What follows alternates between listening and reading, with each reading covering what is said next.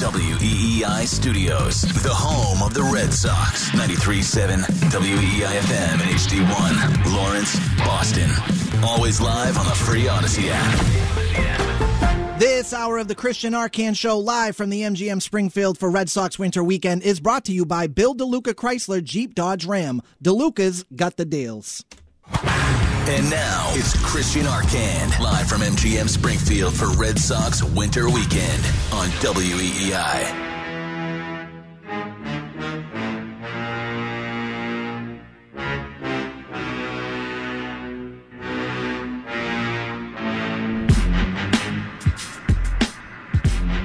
Sports Radio WEEI. We're live from Winter Weekend here. It's Christian Arcand, and I'm joined at the table here by not one but two members of the Red Sox pitching staff. Tanner Houck and Chris Martin join me here, uh, right at the. Excuse me, Doug Lane. uh, how you guys doing? How's the weekend going so far? It's great. Great to have all the fans out here. Uh, their support. We love having them. Tanner, how's the back feeling? Feels great. Yeah. Yeah. No yeah, problems. no, no hiccups, no Nope. waking up funny on the mattress, nothing like that. Nope. All Nope. right, we're good Feeling to go. good. then. Feeling good. That's great. That's great to hear. And Chris Martin, one of the uh, new members of the Red Sox, did not realize how tall you were till you stood up here. Uh, you're a, you're a large man. You've had an interesting uh, story. Uh, the the way your career sort of unfolded. You quit baseball back in the day, didn't you? Yeah. And Um, what happened? What, you had an injury, and then said, "That's it. I'm not. I'm done." Yeah, it's uh, it's a pretty long story, but uh, Well, go ahead. We got time. yeah, the cliff notes of it is, you know, I tore my labrum in college, and it never really, you know, it was never really the same after, and um, had a surgery, and really didn't progress any better, so I ended up hanging it up and uh, came back a few years later. And I read you were throwing. You were just uh, playing toss in a warehouse, Yep. and suddenly we're like, you know what? I could pitch in the majors again. Yeah, it's ba- basically, yeah, that's it. That's got to be a good feeling, right? Yeah, yeah. Knowing that it's not it's not completely gone there. Tanner, you ever you ever think about quitting baseball like that? Uh, no, no. I, I I love the game. I mean, more power to him. Like uh, he has an incredible story that I think everyone should you know sit back and and watch. You know the adversity that he went through. To you know, look at him now. Yeah. Like, it's a great story. It's incredible. Yeah, absolutely. Now, uh, both of you guys are part of this uh, pitching staff here, which I think, for you in particular, Tanner, uh, what do you envision your role sort of being? Have you guys talked with it? Have you talked with the with the coaching staff about exactly what you'll be doing this season? Yeah, I'm coming into camp as a starter, um, and then we kind of go from there. Uh, I love starting. I, I plan on starting. Uh, it's what I've done my entire career, so I, I would like to continue that. People like you as a closer, though. I mean, you're pretty good at it. We got Kenley now. That's true. We got we got these two guys. I mean, we got great veteran guys, uh, you know, that can close it down at the end of games. Yeah, and you're uh, uh, working on. I mean, obviously, you always work on this, but in terms of going deeper into games, um, just the way sort of baseball's set up right now, I feel like even if you're having a great game, once you get to that third time through the order, you got to be looking over your shoulder. Is that frustrating as a starter? Uh, for me, I just block it out. Don't Yeah. worry about it. I, I, I got to go out there. I got to still execute my pitches, whether you know it's my last hitter or not. I still have to go out there and execute. And if you're worried about you know whoever's warming up in the pen, you're you're not fully committed to that pitch. You're not fully committed to that at bat. You're not giving 100% to it. So for me, it's just stay locked in on the on the at bat at hand, and then we go from there. If AC feels like there's a better option at that moment, I respect his decision. All right, and Chris, how about you? Uh, obviously, you had your role in LA and the other stops along the way in your career. Have you talked with the uh, coaching staff about what that role is going to be here in Boston? Um, no, not really. Um, obviously, coming over from LA, you know, they do things a little bit different. You know, it's more of the analytical side. What spot in the lineup you're good at or good for, and uh, you know, I just came in and let these guys know I can, you know, I can pitch wherever you want. Um, you want to give me a role, that's fine. If not, I'll be ready from the fourth on. Hopefully, these guys, you know, push it as far as they can go. um, that obviously helps down the road when the, when the starters go deep into games and keep guys fresh and uh, basically just coming in with open mind and ready to pitch whatever inning. How would you guys characterize your relationships with the analytics department? Is that do you, do you sort of have a good relationship, or do they get on your case all the time? I mean, you kind of just got to go with it. Yeah. It's just it's it's in the game now, so you better figure it out and learn how to how to deal with it. If you don't, then you're kind of get pushed. You know, you, you won't understand what's going on. So What's you- the main thing they miss? the analytics? Yeah, the feel, I guess. You know, you can't. You got to watch too and see how things are going. You can't just go off a number all the time. Which Sure. The I human, think- the human element, I think, Right. is, is the best way to describe it Yeah. because we're, we're not robots. You know, we're, we're going to make mistakes, We're going to miss, you know, a, a fastball that we want down and glove side. We're going to miss it in the heart of the plate. Yeah. It's just the way it is. Um, but you know, that's also the reason we love the game. Um, do you guys have that same attitude, sort of, with the new rule changes that are coming up here? A lot of them don't really help you pitchers, that's for sure. Um, what what do you do? I mean, you have to make adjustments. What's uh, what's the main thing that goes into it? Uh, I, I've kind of already been throwing on it. Uh, whenever I was in the minors, we had it. Right. Um, so it's not anything foreign to me. Uh, and I know, you know, he's a veteran. I'm sure he, he can adapt pretty quickly uh, on the fly. Yeah, new rule changes. You just got to go with them. If if you you know if you don't accept them, then no one really cares. so true. you got to go out there and, and figure it out. Why does it always seem like the rule changes are uh, not helping pitchers? Why does it always seem like they're helping the hitters? Why do you think that is? I don't even want to comment. I, it get me in trouble. I, I mean, I'll admit, it, hitting's hard. I don't care who you are. Hitting is very hard, especially in today's game. You got more guys ever throwing 100 miles an hour, and I, I don't know the all the math behind it, but hitting a baseball at 100 miles an hour that moves two feet left or right, it's very hard. So I think too. Yeah, analytics makes a big play in it too. You know where guys are trying to hit the ball, and you can put guys in in good defensive situa- uh, spots, and it's just getting harder all around, both sides. Now, you guys, uh, no doubt, I'm sure, heard the reaction last night to uh, to to the front office at the town hall, right? I mean, it's I'm sure that got around to the clubhouse by now. Yeah, I, I mean, I saw a little bit of it. saw a little bit of it. Um, I just w- wanted to sort of point out here that I think that uh, while the fans may be restless about certain players who have come and gone, I don't think. I mean, these are all paying customers, and they're all here for this weekend, making their voices heard. It's a passionate fan base, I guess, is what I'm trying to say. Do you look at it that way, or you is it is it something else? They're just holding us accountable. Yeah. You know, as players, we need to go out and. Well, not I mean- you, because you just got here. But Right, but I, I've been around it. I've been in a lot of organizations. It's a you know the, this fan base is a little bit different. Um, they're passionate about their team and they want the best out of us, and, and you can't count. You can't you can't get mad at them for it. You know, you just got. We're we're going out there and trying to give it 100 percent every single day, and that's that's what we can do to to prove we're here for the for the Red Sox nation. Tanner, you feel the same way? I mean, obviously, it's a passionate fan base. A- absolutely. I mean, I, I've seen it now. I've been a part of it for a little bit, and that's what you want. You you would you love having a passionate fan base that that wants nothing but the best for the team. So I really appreciate all the fans that have come out this weekend, gotten to meet, hang out with them, take pictures, sign autographs. You know, it looks like you, everyone's having fun here, doing the racing, you know, doing throwing, hitting, whatever it is. So it, it, it's been an absolute incredible weekend. Now, you guys uh, have certainly been on teams that have had some highs and lows, Tanner, just in the last couple of years. Certainly for you and Chris, uh, same sort of deal. What's the difference like in the in the clubhouse uh, when you're when you're on a hot streak like in 2021, as opposed to something like last season? How do you keep things light? How do you keep things upbeat? Yeah, um, Or do you? do, Even? yeah, do the best you can. Yeah. You know, nobody wants nobody wants to be losing.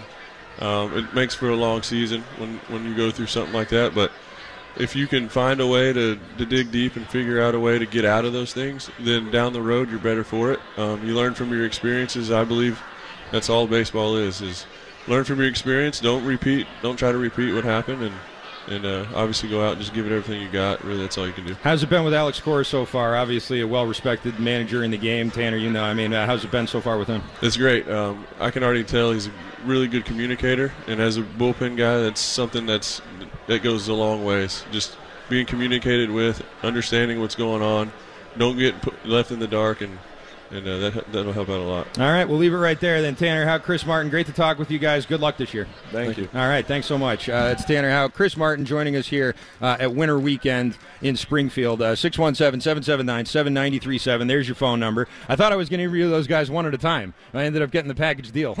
it was even better. even better then uh, than what I was expecting. So there you go 617 779 7937. There's your phone number. Um, interesting, interesting stuff here. I'm, I'm interested in the roles that these guys are both going to play this season. Uh, in the bullpen, Tanner Houck in the starting rotation. I think that uh, there's there's a chance here for this pitching staff in particular to surprise a lot of people. I think that that more than any other uh, aspect of this team, I think that this uh, this pitching staff has the potential and the possibility to uh, to really surprise people and maybe change some people's minds. Uh, the doubters out there. I'm not looking at anyone in particular. I don't know who was here last night.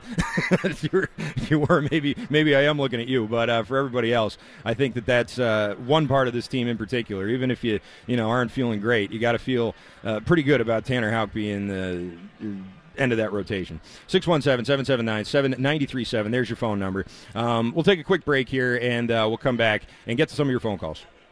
The Greg Hill Show, weekdays 6 to 10. Now, here's what's trending on WEEI.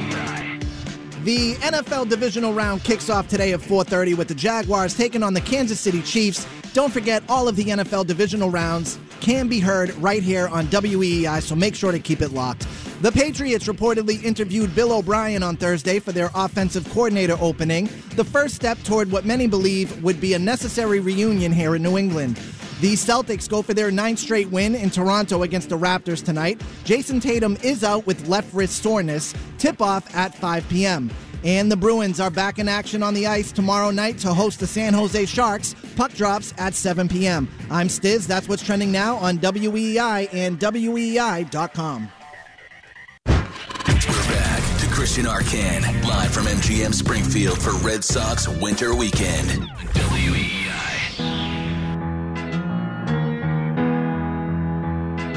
Were you shell shocked by that? Was that as big of a surprise as it appeared to be to everybody else? No, and you know I hate to put it so bluntly because Julian does such a good job, uh, you know, covering us, and he's awesome to work with, and you know he's a good writer. Um, but we we had a good sense, uh, and I've told a couple people this since I've been pretty open with how it unfolded. We had a good sense even from the night before that you know this thing was probably going to go to a place that we were not going to go. And, you know, we got to own that. I've been pretty blunt about that. I think we all have. Good for Xander. We, we love him. We just did not think that that type of deal was something that was going to be good for the organization. That was from earlier. That was Chaim Bloom right here at Winter Weekend. It's Christian Arcand Sports Radio WEEI. Nice to have you with us here today, and uh, nice to be here out in Springfield for a pretty fun event. Got kids running races over there. I think they got one of those things where like you throw two pitches and then you guess your speed on the third one. Is that what it is over there? Do you like win a prize or something if you get if you guess it? I, I used to be so good at that. Those were the best. when best. I was younger. I was re- like I could because you know what? I knew I could only throw like forty-seven miles an hour. Shut like up. I knew I had this little noodle arm, so Shut I up. knew right what my speed was every time. Shout out Canopy Lake. I remember that Yeah. was like my favorite thing at Canopy Lake. Oh yeah, man! I had all that. I had everything at Canopy Lake. No, no question about it.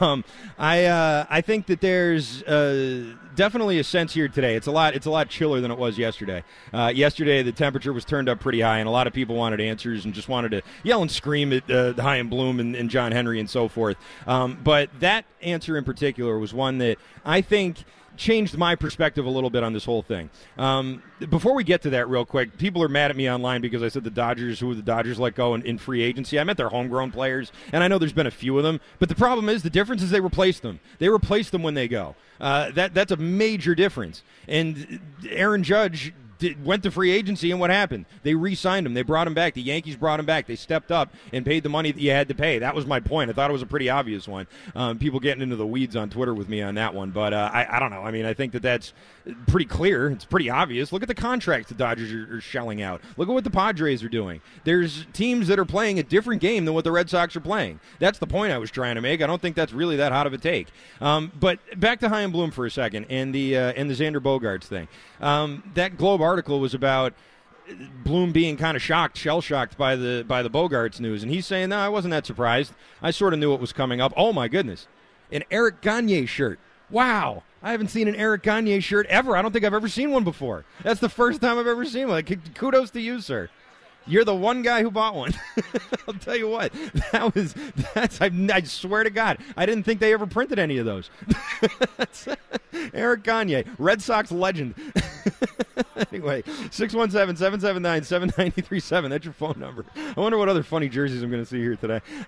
I don't know if anyone's going to top Gagne. Uh, let's go to the phones. What do you say? Johnny is in Brooklyn. He has a thought on the Chaim Bloom interview. Hey, Johnny.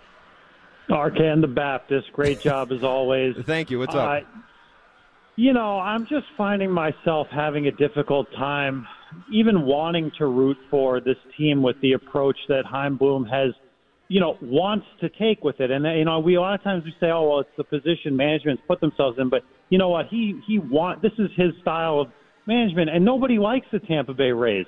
And so, you know, instead of actually putting diamonds out there on the field, his whole plan is, oh, I'm going to find diamonds in the rough. And I, I don't really want to root for that. I mean, I want them to be good. At the same time, I want to approach it the way Dombrowski used to do. I want stars that, that you know, excite me to watch. And so, you know, apart from that, I, I, I'm just listening to the guy talk, and you know, he he still lacks a little bit of accountability as far as I'm concerned, and I'm just having a difficult time with it. I think they got everything they deserved yesterday, and uh, I, I think we're fighting for fourth place here, and right. I don't like it. Thanks for the call, Johnny. Appreciate it. I think you're not alone. I think there's a lot of fans that sort of feel that way too. I don't think last night was some coincidence or a bunch of you know people who had a little uh, got a little too tuned up before the before the town hall started or anything like that. I thought that was a genuine sincere to a fault maybe uh, reaction is what uh, is what you saw last night, and that was passion. I mean, listen, these are people who are paying to be here. This is paying customers, and they uh, still love the team and still care about the Red Sox. I think that's clear. I don't think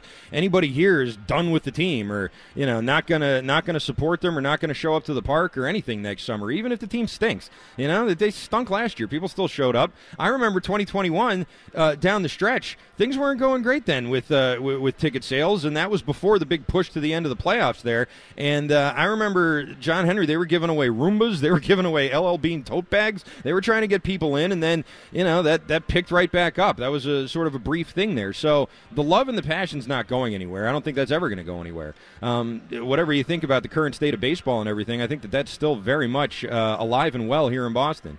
I just think you need to tap back into it by putting a product on the field worthy of all the passion that you're getting here. Otherwise, it's going to get it's going to get redirected. It's going to get rerouted, and, and you may not like the results of that. I'm sorry. I mean, that's just the way it is. John Henry, listen, for whatever reason, I don't know what it is, but John Henry. It's not just here, you know. They don't. The soccer team he has doesn't like him. Like it's just for some reason is unpopular. And for considering what this team and what the city was like before him, I think that's interesting. I do. I mean, you, you become you become so uh, desperate for a championship, and we were. Uh, my father, my grandfather, my generations of my family never saw this team win anything.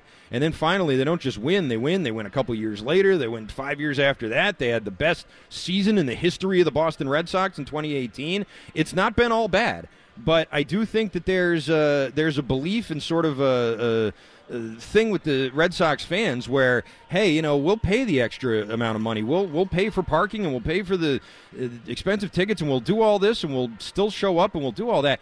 But you can't keep letting these guys go. You can't keep letting them walk out the door. It's just that's that's the that's where we draw the line. I think that's what it was. I really believe that if the Red Sox just had a bad year last year, like they did, but signed Xander Bogaerts, you probably would have had maybe I don't know a fraction of the of the booing and stuff that we saw yesterday. That's just my opinion. Maybe I'm wrong. You know, maybe I'm wrong. And maybe Xander Bogaerts uh, it was an impossible contract anyway, and there was no way they could have brought him in. Fine, but I do think that that was a little. There was something a little extra last night. I do. I don't just think it was from a bad season. We've had bad seasons before. Red Sox have had bad seasons before. It's not the first time you've seen that. I think it was. I think it was Bogaerts. I think that really that really left a mark. Um, 617-779-7937. There's your phone number. We're not going to do Red Sox all day today, as there is uh, other things going on in the world of uh, sports here, including the Patriots and uh, the Bruins are playing. Are they playing tonight or tomorrow? I think it's uh, it's. Yeah, the Bruins tomorrow and the Celtics tonight. That's what we got there. So uh, we will venture into uh, to a couple other topics here over the course of the next 90 minutes or so. 617 779 7937 is the phone number. Let's go to the phones, talk to Mike in New Hampshire. Hi, Mike. Hi, Christian. How are you? I'm doing fine, Mike. How are you? Good. I, I just, you know, heard you say um, the passion is there amongst Red Sox fans and the knowledge, and that they'll always pack Fenway. But um, one of my concerns is that I think half the crowd is just what you described. And then unfortunately, we've evolved to, I think, the other half of the crowd is all about the Fenway experience and just being at Fenway and this is a good first date or, or you know, this is a, a millennial thing to do. And, and, and the, the problem with that is, you know, the ownership still sees the people in their seats and so it doesn't really motivate them, um, in my mind, to really have a champion again. And I know everybody wants a champion, but the last thing I'll say is it's pretty hard to see um, Xander and Mookie and JD, and even not that he was homegrown, but Kyle Schwarber, you know, leave and be replaced with guys like Verdugo, Turner, TK. Like, are you kidding me? I'm curious about your thoughts. Thank you, uh, Mike. I appreciate that. And I think that's a big difference between the Red Sox and the Dodgers. Dodgers let a guy go, they replace him with a big ticket free agent, if they let him go at all. Um, Red Sox let someone go or make a trade, and you know, you just don't see that same kind of return.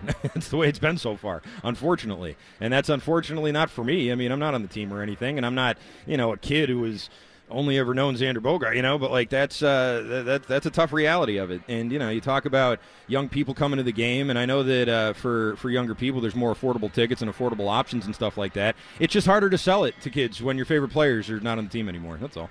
Uh, six one seven seven seven nine seven ninety three seven is your phone number. Um, I wanted to. Uh, I wanted to briefly touch on this Trevor Story thing because uh, Story's around here, so I don't know if he was here today or next door at NESN, but uh, Trevor Story said that he will play this year. Um, and I'm reading from NESN. Chaim Bloom put Boston Red Sox fans in a state of panic when he said two weeks ago the organization can't bank on Trevor Story returning from injury, but Story struck a much different tone today, giving a more definitive answer on if he'll play this season. Story, yeah, oh yeah, in my mind, yes, I will play. Uh, the veteran infielder won't be in the lineup, at least at the start of the season, as he comes back from the bracing procedure on his uh, UCL and it seems that he'll be out for several months with no definitive timetable for when he can return. But here's another quote from Story It's too early for a timetable. We're 11 days out of surgery. A lot of that kind of depends on the way we're progressing and this whole rehab process. But I feel good about that. I feel good about how I'm going to attack this and the team that we have and all of our therapy guys. I know we're going to do the best job we can. It's going to be something I'm really looking forward to. We're going to do it the right way. We're not going to cut any corners. Um, so there you go.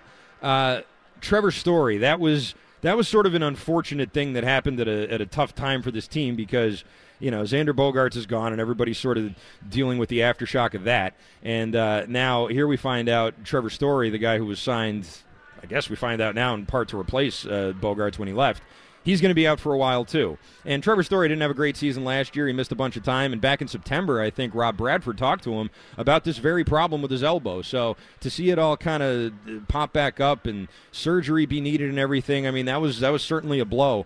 But if he's going to be able to play this year, I think that's a, that's certainly a good thing, and may end up uh, tempering the expectations people have about what Chaim Bloom has to do in the offseason here with whatever time he has left uh, when it comes to filling in the middle of that infield. If you're talking about Kike Hernandez playing shortstop while Duvall is in center field, or you're talking about Christian Arroyo moving over to second base until Story comes back, things like that. I mean, those are those are quicker fixes, I suppose. But if Story is going to be back and he is planning on playing this year, then uh, hopefully the team's still in it and it matters, and uh, hopefully that eases some of the pressure on some of these other guys who may be asked to do more than perhaps they were ready to this year. Uh, Story says, "I'll be in Fort Myers. I'll get down early, get a start on rehab, and I'll be there all spring."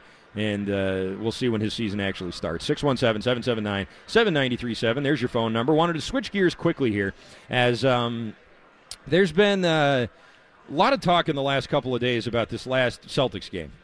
The Celtics, with their win over the Golden State Warriors, that I feel like was not treated like the like the defining victory that it was.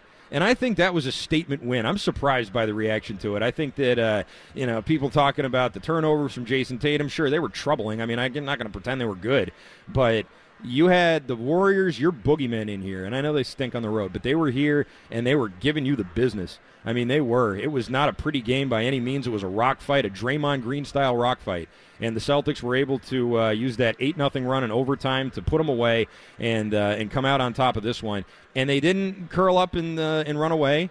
They didn't get intimidated. They didn't do any of those things. They fought and fought and fought, and they ended up winning an ugly game. And I'll tell you what, if the Celtics had come out and made all their threes and made a bunch of shots and shot 60% from the field and 50% from three point range like they normally do, that wouldn't have taught me anything. I wouldn't have learned anything about them if they beat the Warriors like that. The Celtics can beat anybody when they do that. That doesn't always happen in the playoffs either, by the way, which is an important factor to consider here. But when the Celtics have an off shooting night and Jayson Tatum shooting 33% and Jaylen Brown's not making his shots and you know everybody else is sort of struggling to find their offense and they still and they turn the ball over a bunch of times and they still beat Golden State, that taught me something.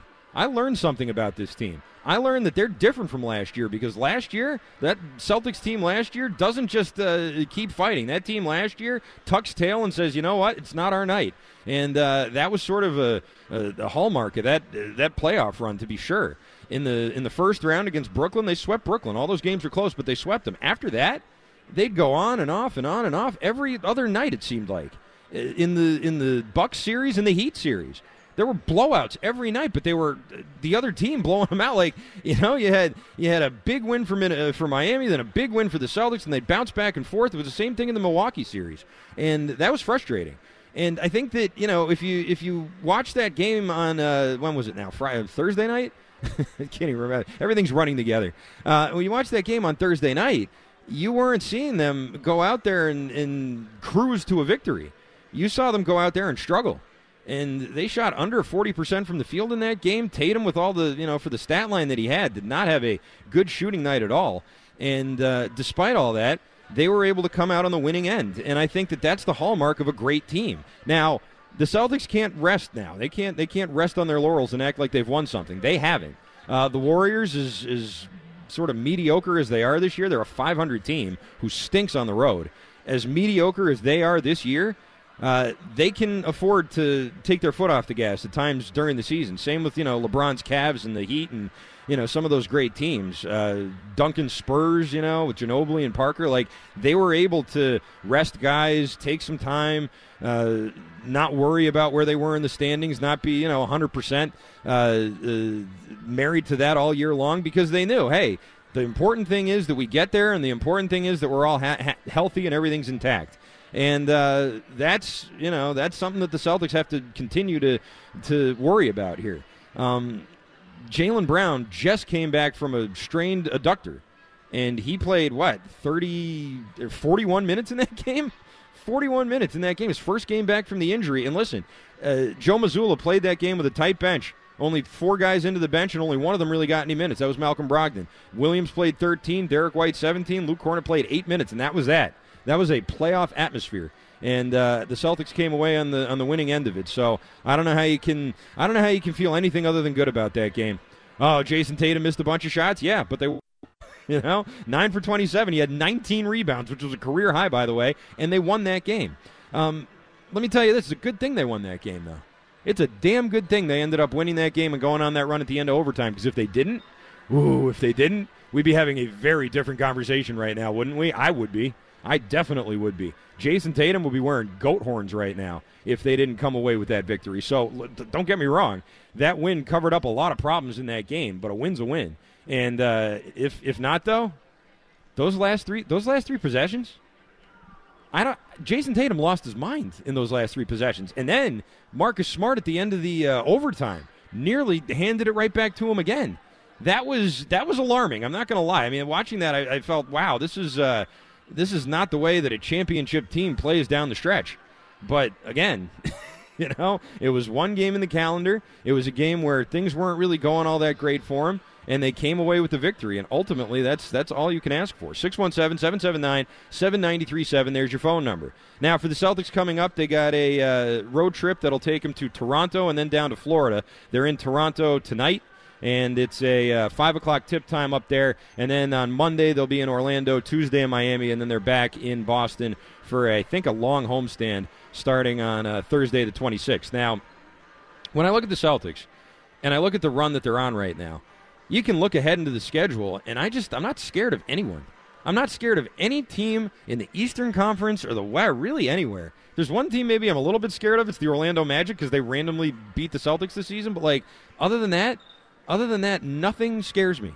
I'm not scared of Brooklyn. Uh, Celtics own Brooklyn right now. I'm not scared of Milwaukee. I'm not scared of the Heat. Not scared of the Cavs. I'm not scared of any of these teams. Uh, the Celtics are in the driver's seat. And that's the way it's going to be, I think, for the rest of the year. They're going to have a target on their back this entire year. And uh, so far, they've handled it about as well as you possibly can. Um, almost as well as your Boston Bruins. the Bruins, who may be the best hockey team I've ever seen. I'm not talking like best NHL team, like best hockey team. Better than Team Canada, better than Miracle on Ice. Like these Bruins right now are winning at an 84% clip. 84%. You know how ridiculous that is?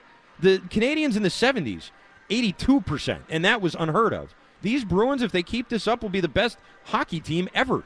like that's remarkable considering what this season was like. And to tie it all back to the Red Sox, coming into this year, the Bruins, there was not a lot of expectations. The expectations were certainly not very high. What did they do in the offseason? They brought guys back that they already had. They brought back uh, Patrice Bergeron, who was retired, and they unretired him. David Krejci went to the Czech Republic. Now we know it was to get away from the coach. At the time, we weren't quite sure of that. Now we know it was to get away uh, from Bruce Cassidy, and they all decided, all right, we'll come back after this guy's out of here. And they did. And uh, what you've seen with this Boston Bruins team so far has been nothing short of remarkable. Um, the Celtics are playing great. The Bruins are playing uh, unconscious. They're an unconsciously good team. And I'll tell you what, from the chair I'm sitting in right now, it's been tough to criticize them. It has. it's like, what can you say? What is there to say about the Bruins? What is there to, to pick at? What is there to critique? Even with the Celtics, when they have a losing streak, they quickly uh, readjust and they go back to their winning ways. That's what happened last time. Last time they played Golden State, they lost five of their next six and uh, and you know things started to seem like they were closing in a little bit. Oh no, here come the here come the Nets and here come the Bucks, and these teams are nipping at your heels. Then the Celtics reel off eight in a row, and all those teams are five six games back again. What are you supposed to say? Eventually, you run out of ways to say these guys are awesome. And it's the same with the Bruins. I mean, my goodness. The only thing that they did uh, that was even at all questionable was signing that kid. And he's, you know, gone as far as we know. Uh, I don't know if they're still paying him or not, but I don't think he's, uh, he's part of the organization anymore. So, really, aside from that, it's not much. Uh, Boston fans, you got your winter teams here. You can be happy about them. The Patriots, not so much. Red Sox, I'll leave that to you. But uh, right now, as far as the Celtics and the Bruins are concerned, that's some good eating right there, and uh, some some uh, good entertainment for you guys. Really, I mean, there's a there's a hot ticket for these Celtics. It's 150 bucks, I think, on the secondary market to go to that Warriors game. People are into this, and you should be. I mean, listen, I can't remember the last time the Celtics and the Bruins were this good this far into the season. I really can't. Uh, every time they both play on the same day, it feels like they both win and they both crush whoever they're playing. Um, it's been it's been quite something. And for every while, you're so negative all the time, Arcand. I, maybe I am, but I have I'm struggling to find anything to say about these Celtics or Bruins that hasn't already been said about you know the great all-time teams in the city. like that's that's sort of where we are right now.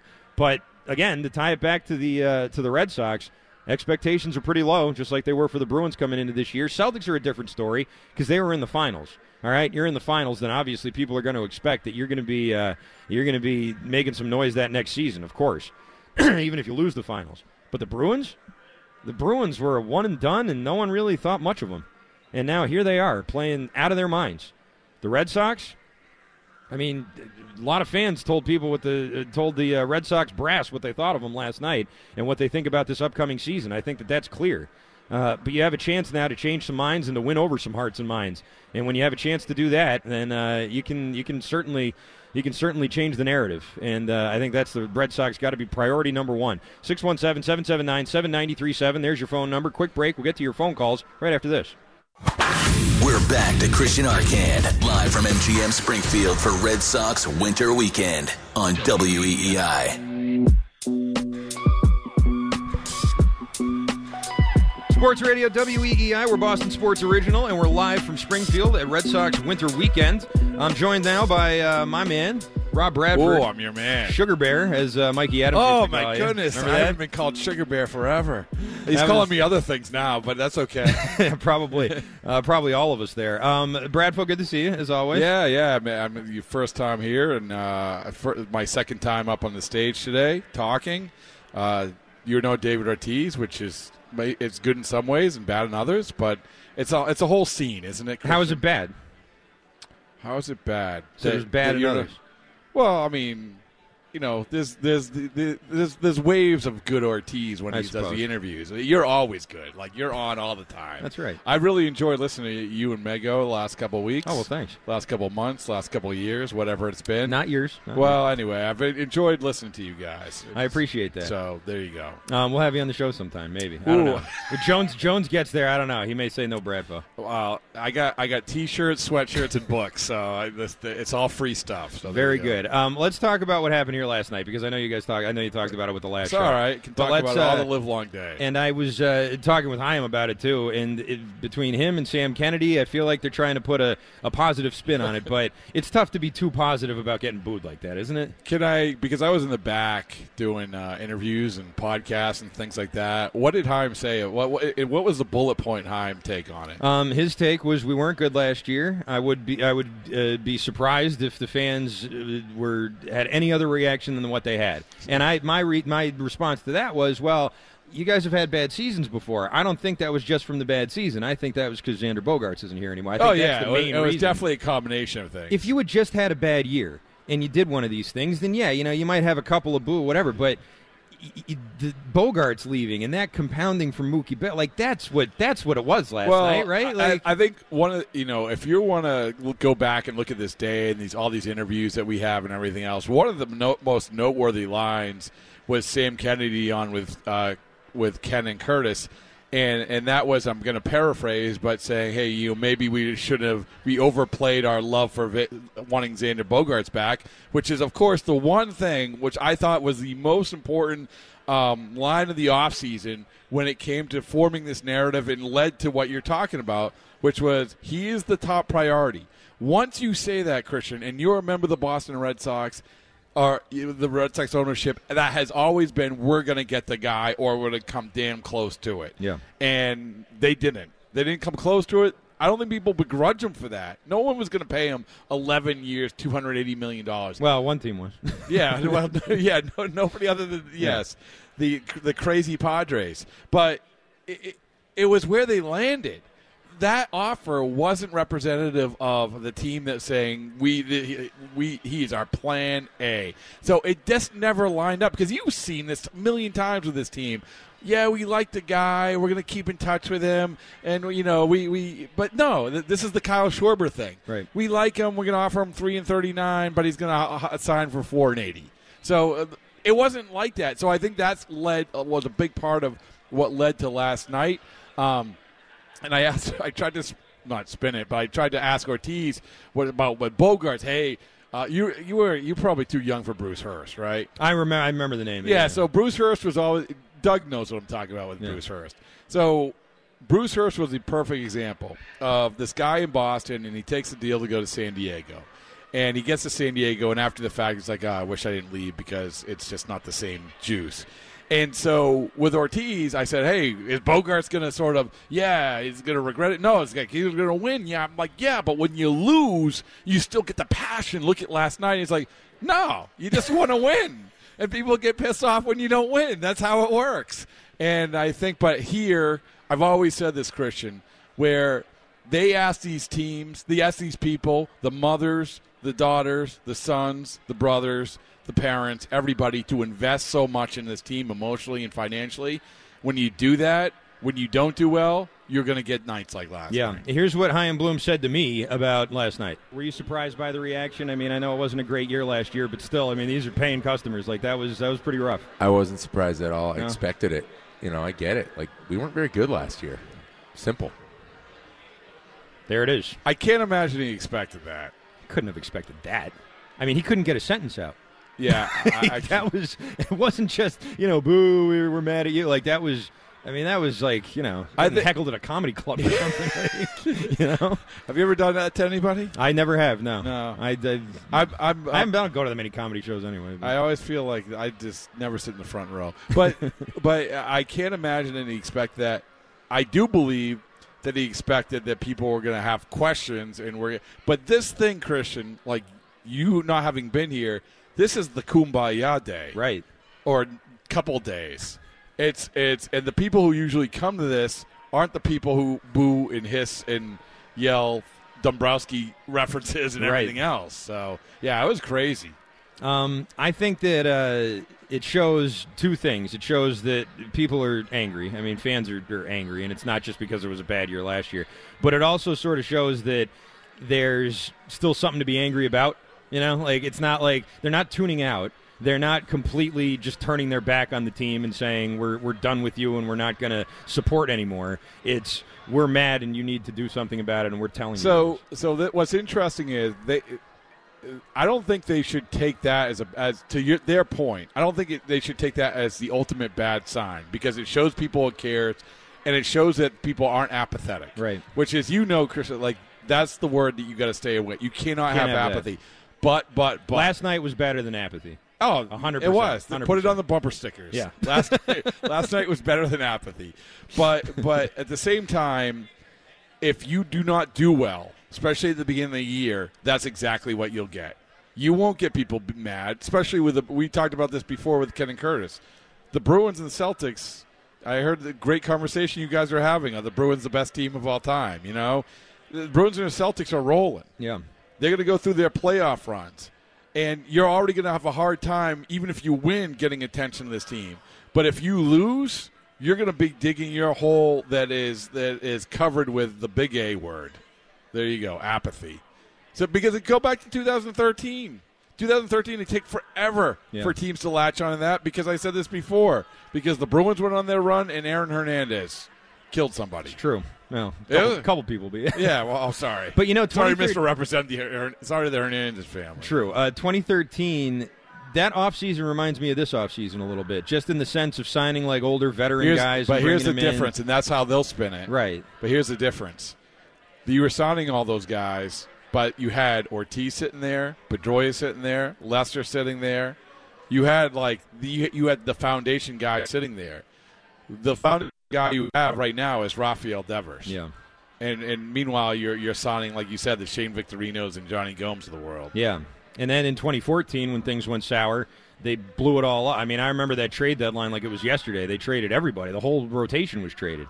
And I feel like the response from Red Sox fans wasn't the same kind of anger you're hearing now because people were like, yeah, get some trade, get some new players in, Well, you let's Mo- start but- resetting this. Right. You had Mookie coming up. Right. You had Xander already there.